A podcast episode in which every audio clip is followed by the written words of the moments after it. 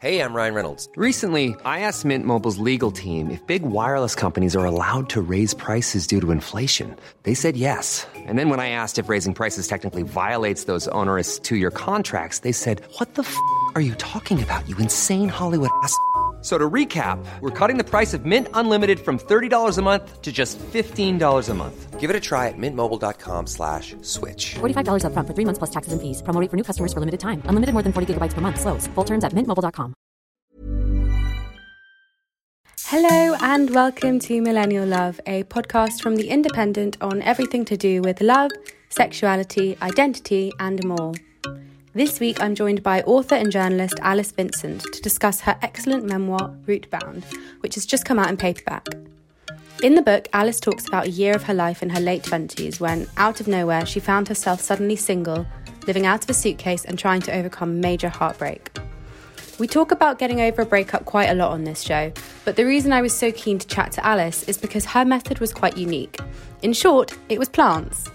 Obviously, it's a bit more complicated than that, but in Rootbound, Alice explores how it was through nurturing pot plants and surrounding herself with greenery that she was able to find a new lease of life in the wake of a breakup.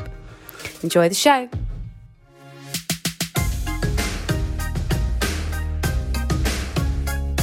Hi, Alice. Hey, Libby. How are you? How is lockdown 3.0 for you? Wow, it is grey, isn't it? It's so grey. Um, I'm trying to stay positive and take every day as it comes, but you know, counting the blessings, all of that. I think it's just such a roller coaster. Like some days you're like, this is totally fine, and then others, you just kind of an inexplicable wave of sadness descends. Um, but no, we're ticking along, keeping busy. Yeah, I think keeping busy is uh, the best thing to do, whether it's like running to the supermarket just to buy, I don't know, sugar or something, like every little thing. And it's important to get out as well, even though that seems like that's something that is being clamped down upon now. Like you can only exercise for uh, an hour or something. I can't even remember what the rules are now.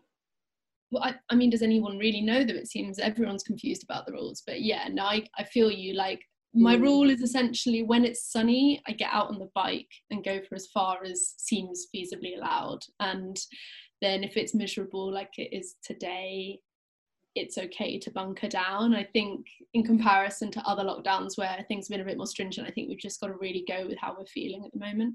Yeah, totally. Um, so today we are going to talk about lighter subjects than lockdown, thankfully. Uh, we're going to talk about your memoir, Rootbound. So can you start us off by explaining to the listeners what the book is about? Yes, certainly. I am famously bad at explaining what the book is about, uh, but it is essentially the story of a year in my life in my late 20s when my seemingly solid life, the nice flat I lived in, the nice partner I thought I was going to marry, the uh, seemingly cool job that I had, um, everything kind of fell apart a bit. And I had to forge a new way of living, and one of the things that helped me do that was by getting really into growing plants and accessing nature and reveling in the green spaces that were around me, um, even though I lived in London and didn't have a garden. And it also draws on the other generations of people who have gone to ground in times of trauma. And what's interesting is this book was written very much before the events of 2020, but then obviously in the spring of 2020 when lockdown first began and the pandemic happened it was quite amazing to see people going to ground again and everyone started becoming fascinated with growing things and gardening and tending to their houseplants as a means of coping Yeah, it's so true. I've actually really tried to get into it myself, and I need your advice because I am terrible at it. I have killed maybe five plants, and I also I just I don't get rid of them quick enough because I'm too lazy. So I just have loads of like dead plants in my house. it's like a tiny botanical cemetery yeah, it's really it's really uplifting. Um, so would you mind by um, reading out a passage from the book? Because one of the um, I think most poignant and relatable parts is is this particular moment when you describe Josh, your partner at the time, leaving. Um, and I think it's something that people will be able to identify with quite a lot. Sure. On the morning it all fell apart, the skies were clear, the kind of deep and unrelenting blue that leaves the ground carved up with shadow. I was looking at it as I mindlessly spooned cereal into my mouth when Josh walked into the room and told me he wanted to go on a break, that we needed to go on a break. Minutes earlier, I had eased myself out of his sleeping arms. These events didn't make sense. I couldn't process them. I didn't want to. Perhaps he tried to explain, but I can't remember what was said. The words reached my ears distorted, as if he were talking underwater. The cereal softened in the bowl, slowly collapsing under the lapping tides of milk. I felt submerged by it all. When I came up for air, one sentence remained I feel like I'm falling out of love with you. Well, I just think that passage is so brilliantly written, not just because you focus on all of the details of the thoughts that kind of come in and out of your head, but the way that you really zone in on how that's the one thing that you hear the loudest. Like, I think I'm falling out of love with you because it's so, it's so blunt and so brutal and seems to just come out of nowhere. And I think that is so, that is unfortunately so common, particularly at the age that you're describing in your late 20s when it's like, you know everyone talks about your saturn return when you get to like 27 28 and you have this huge lifestyle change and that is when a lot of people break up and it tends to be like you said the the couples that you think are going to go the distance and then it's suddenly out of nowhere something just switches. So i really love the way that you talk about how going to the ground kind of helped you overcome the trauma of that. Uh, would you mind talking to me a little bit more about that and just explaining what it was about nurturing plants and kind of like surrounding yourself with green that yeah. you found to be so healing. Yeah it wasn't even like oh god i feel terrible i'm gonna garden you know with me. That i mean i did all the stuff everyone does after a breakup. I went to like 10 festivals. I refused to go to bed at a civilized time. I drank way too much you know all that classic like posting embarrassing selfies to instagram all of the normal tropes that happen happened. And then I'd been gardening for a while before this, it should be said. Like I'd kept a little balcony garden, but that was so intrinsically tied to my sense of home, to the flat that like I could no longer live in. Um, and that I didn't really didn't even come to my mind. I was like, that's something that stops with this relationship, so it's done. But I just kind of once all the parties and the festivals and everything had happened and i was slightly better at being by myself um, with my own company which i think is a really terrifying thing in the in the first wake of a breakup. If you're used to being around someone all the time or having that sleeping body next to you like it is terrifying to confront what that is like. And once i kind of gotten over that a bit I, it you know what it kind of just presented itself to me because this all happened in late spring, early summer, which is obviously a very fertile time, and there is just like flowers were literally just blooming on my balcony without me doing anything to them. And there was a few days in the immediate aftermath of the events that I just read about when it was also in the day that Jo Cox was killed and, and everything was just so heavy. And I went out onto the balcony and this kind of these perfect poppies had bloomed um, in, in the space of the greyest day. And, and I thought, well, that's it. Like the natural world just keeps going on. Like we are part of a much wider system that will carry on. Like I'm probably one of 300 people who have had their lives turned upside down today and the rest. And this is all going on anyway. And I found that so reassuring. There was a time in my life where it was very difficult to to mark time or passing and it felt both listless and and I didn't have any control over anything. But nature and the natural cycles of gardening and plants were carrying on. And I kind of began to realize that if I could clock into that, that was a way of seizing control when I had an understanding, when I had none of that in the rest mm. of my life. It's so interesting because so many people actually go through that cycle, like you said, in the wake of a breakup. Like there are the kind of stereotypical things that most people do like drinking too much and making very bad decisions as sort of like a rite of passage, like cleansing ritual.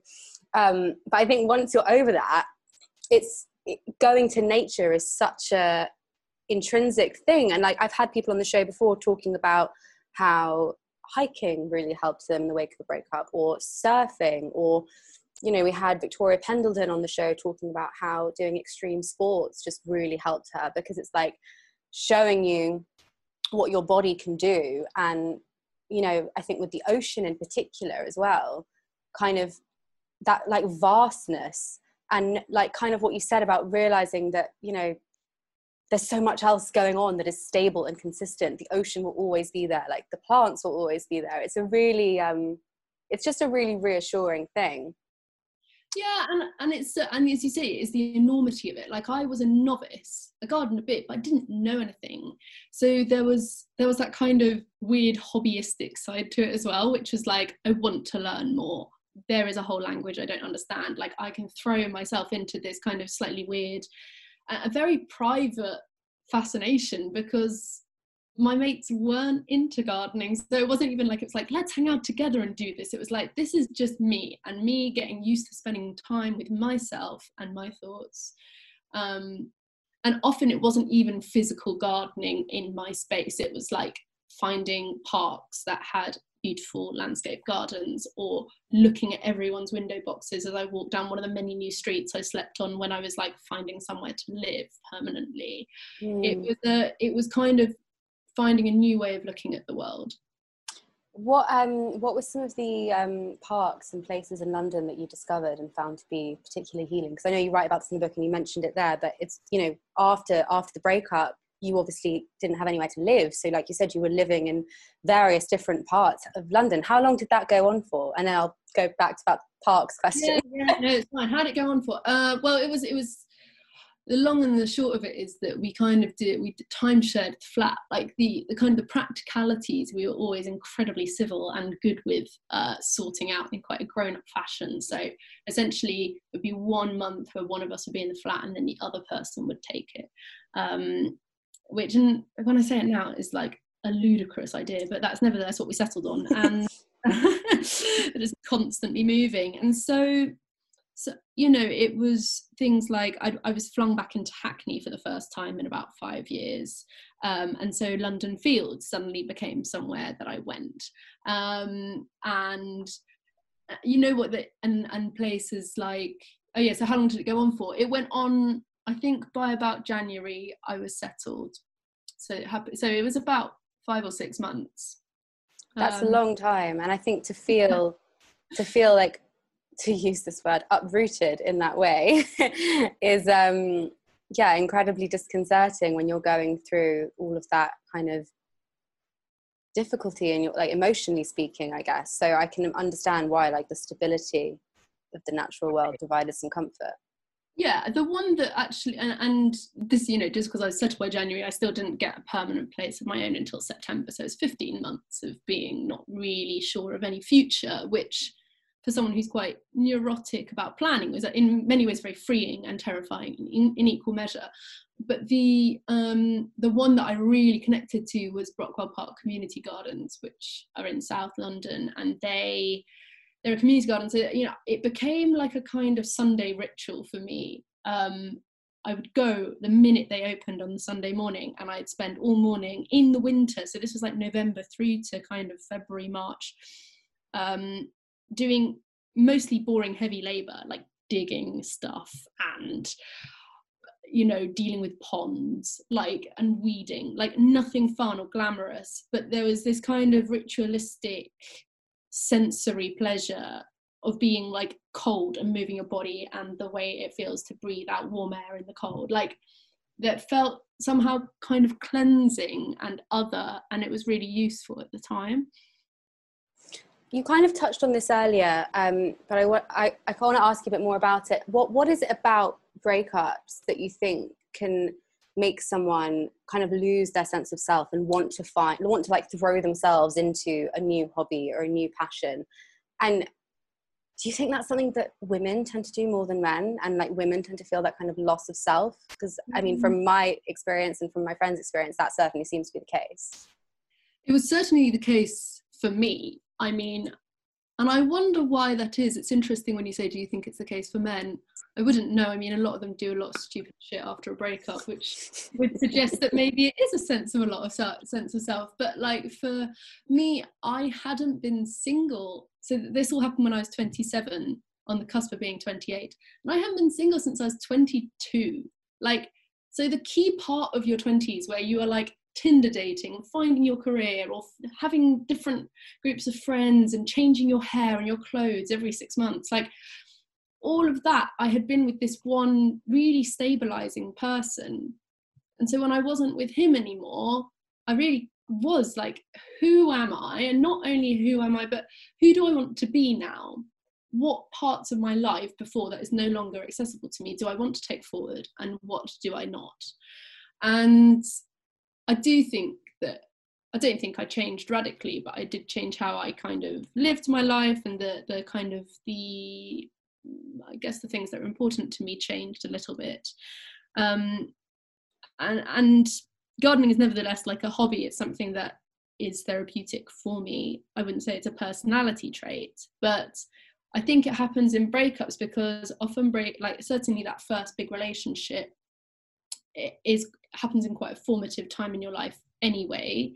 I think as people we're changing all the time. And I think when you do get to a point where your whole life and your identity is very much enmeshed in being a couple, which I think is actually something that happens a lot when you are younger, having been in like like various relationships throughout my life, like when you're older, it's very refreshing coming to a new relationship when you're a bit older because you kind of know what you're not going to stand for having done that already um, and, and there, there is that sheer infatuation with the fir- with those first people that you are just like I'm going to stick to you and I'm going to we're going to be a we and the excitement of being a unit which maybe mm. doesn't apply when you're older yeah also I think I think growing up with social media also plays quite a big role in that. Like it, you know it's very easy to make fun of all the kind of hashtag couple goals posts on instagram but it's it's um, it's a thing. People like you said they create these like joint identities together and you know they create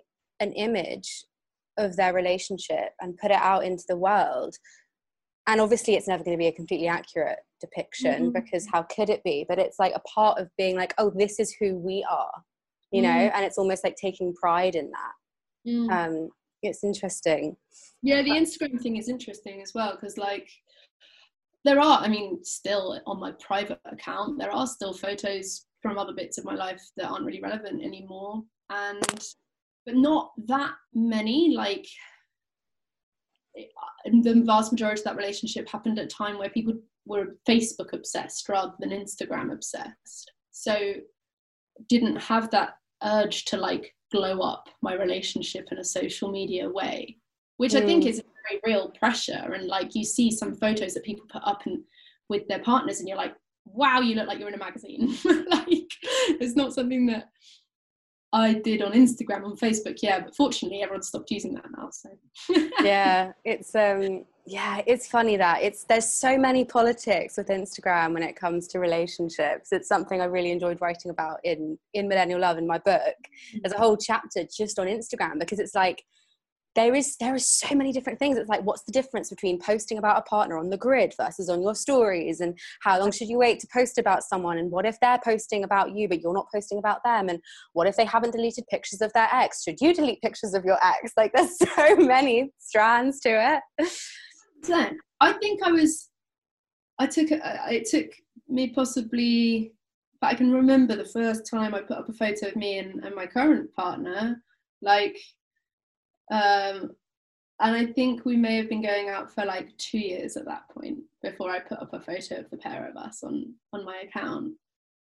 Because I don't know I'm quite I guess I'm an older millennial but it also just felt like such a public declaration. And that's the other thing that happens if you come out of a breakup. And what Rootbound also talks about is what happens when you fall in love when you're really not ready to fall in love because that's what happened after the breakup and I was just terrified of like being of admitting mostly to myself that I had that I was in a new relationship. Mm.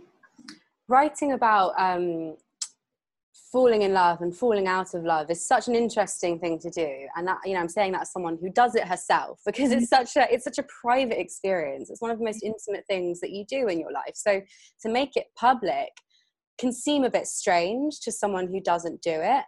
Um, so would you mind explaining how how it helped you writing about it and why you wanted to do that why you wanted to make these experiences public it's so interesting because I'm actually a really sounds ridiculous. I'm a private person. Like conversationally, in groups of friends with my colleagues, I'm a private person. I got engaged in May, uh, and I didn't tell my colleagues about it because it felt weird to over Zoom. And then there was a piece in Vogue published about my engagement. They were like, "Hang on, did you get did you get engaged?" And I was like, "Yeah." And they're like, "Why?" You, do you know what I mean? Like that kind of sums up. Like very happy to write about it not so much to talk about it. And so for Rootbound, for me, it was actually an innately, I didn't even realize it at the time. It was only when I kind of spoke to people afterwards that I realized that it was incredibly therapeutic for me because I wasn't talking about these feelings. And it gave me a space to do so, albeit in a really relatively public platform. Yeah um, but it doesn't feel that's the thing though it's public but it doesn't feel public because obviously when you're writing about it you're doing it in the privacy of your own home normally and it's just you and your computer and it kind of just feels like you're writing in your diary or something and then it just so happens that loads of people are, will read it. But i guess when you're writing it you don't think anyone's going to read it do you? No exactly. For me it was as it's always been a form of like getting my thoughts in shape on a page and um, the people I was most concerned about reading it were the people I know in real life because I know that you know sometimes some of them will say, "Oh my god, I'm reading your book," and when it's like a kind of acquaintance, and I'm just like, "Oh, okay." Um, but then otherwise, I'll go to events and complete strangers will be like, "Oh, what happened with you and Matt?" Like because they've read the book, and then I tell them, and they're all like, "Oh my god, that's amazing!" And do you know what I mean? That's that is to talk to strangers about it is wholly fine. Ready to pop the question? The jewelers at BlueNile.com have got sparkle down to a science with beautiful lab grown diamonds worthy of your most brilliant moments. Their lab grown diamonds are independently graded and guaranteed identical to natural diamonds, and they're ready to ship to your door. Go to Bluenile.com and use promo code LISTEN to get $50 off your purchase of $500 or more. That's code LISTEN at Bluenile.com for $50 off. Bluenile.com code LISTEN. There's never been a faster or easier way to start your weight loss journey than with PlushCare. PlushCare accepts most insurance plans and gives you online access to board certified physicians who can prescribe FDA approved weight loss medications like Wegovy and Zepbound for those who qualify Take charge of your health and speak with a board certified physician about a weight loss plan that's right for you. Get started today at plushcare.com slash weight loss. That's plushcare.com slash weight loss. Plushcare.com slash weight loss. Small details are big surfaces, tight corners are odd shapes, flat, rounded, textured, or tall. Whatever your next project, there's a spray paint pattern that's just right because Rust new Custom Spray 5 and 1 gives you control with five different spray patterns. So you can tackle nooks, crannies, edges, and curves without worrying about drips, runs, uneven coverage, or anything else. Custom Spray 5 and 1. Only from Rust Did you talk to Josh about writing the book? Did he know? What was that kind of process like? It was something that was very, very present in my mind the entire time I was writing it. I bet. Because, contrary to what it might seem, like it, it's not an easy thing to do. Like, we had, as, as I wrote about in the book, an amicable, mature, kind breakup. It was painful for everyone, but it was not acrimonious. And so, then to do something like this might be seen to be really problematic and i totally understand that but nevertheless it's my story. There are a few things i did that i hoped would protect him namely changing the name um, making him a relatively unrecognizable person not really talking much about our relationship glossing over certain things that happened in the wake of it.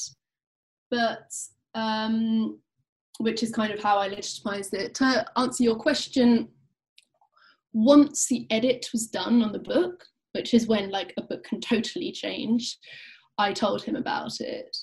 Um, although he had caught wind of it before and was like, what's going on? And then I explained my reasoning, and I think we were kind of all square on that.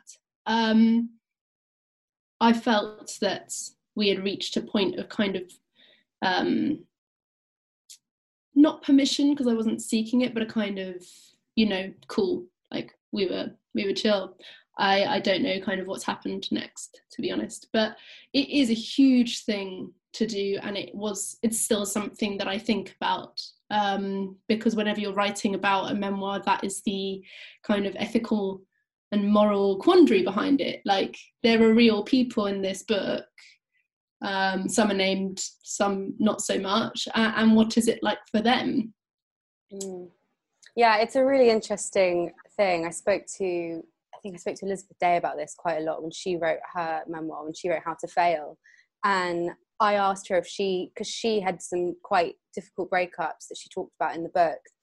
And I remember asking her if she had told the men that she was including them in the book. And they weren't as in depth as how you've written about Josh. It was kind of just like little stories here and there. And, and she said, No, I haven't because frankly, fuck them. she said that much more eloquently. Yeah. Um, but she basically said, you know what, it's my story. I own my story. I own what happened to me, and I have a right to share it. And, you know, like you said, it's about being really careful about the way that you write it. And it's about not trying to, you know, uh, insert your voice into their story and trying to focus on, you know, how, how it happened through your eyes and how it affected you um, because you know it's your book. It's not about them you know? You're using them as a vehicle to tell your own story. Yeah. And it, should also be said at this point that like uh, Matt, who is my current partner, is is definitely gets more airtime in this, and he was like remarkably chill about the entire thing. Um, yeah, this is what I wanted to ask you about next. So the second the second half of the book obviously focuses on you falling in love with Matt, your now fiance. Um, so for those who haven't read Rootbound, could you tell us how you guys met? Yeah, we met at a party. Um, we met at a party that had been organised by some mutual friends, and um, I nearly didn't go to that party, and neither did he. Uh, and I that always ha- sorry to interrupt you, but that always happens, isn't it? It's always like, oh, I nearly didn't go, I nearly didn't go. no, and I'd gone to meet a friend, um, and we'd had a lot of wine at dinner and the restaurant was really close to the party so we thought oh fuck it let's go and um and he went because uh he'd he'd been out in Suffolk all day on a job or something. Anyway um I think it's it's fair to say that we were probably both looking for the same thing, even though we'd not met each other before, which is that like frankly it'd been a bit of a dry summer so i think it was just like oh okay like this is good timing. Um, and i genuinely never thought i'd see him again after that evening. Um, but evidently we did see one another again so and and you touched on this earlier but how how does he feel about the book? You know he like you said he is mentioned much more than josh obviously and features much more prominently. So how did he feel about it? At what point did you let him read it? The thing is is that he's also he's not anymore but he he was a writer. He's changed his career now but i let he was very much a catalyst in the in the book's existence in the sense that I really distinctly remember him kind of sitting me down on on a Victoria Line tube train and being like, "You have to write this book because I want to read it." I think I've just been whiffling on. You, I mean, you know, you've you you're writing a book like being like, "Oh God, well, I can't do it. Oh, but I want to." And I think he just had enough. He's like, "You have to write it," and I think that was a bit of the permission granting I needed. Um, and, and, with regards to him, I mean, I think he thinks he comes off really well, which he does, honestly. So I think he's kind of fine with it. I've always thought it would be quite interesting. You know, by the time that the book came out, I still, after, especially having been through such a savage breakup, I, I don't take anything for granted. Even now, like we've decided to get married, like there's there's every chance that we might break up, and then there is this very well documented uh, narrative of us falling in love. That's something I've thought about quite a lot. Um, That's interesting because it also goes back to a little bit to what we were saying about social media about putting photos up when you're in a relationship and then having that record if that relationship dissolves. It's like it's a little bit of an uncomfortable thing because it's like, well, you can't just delete your past. I mean, you can delete Instagram photos, you can't delete a book, but it's a difficult thing, isn't it?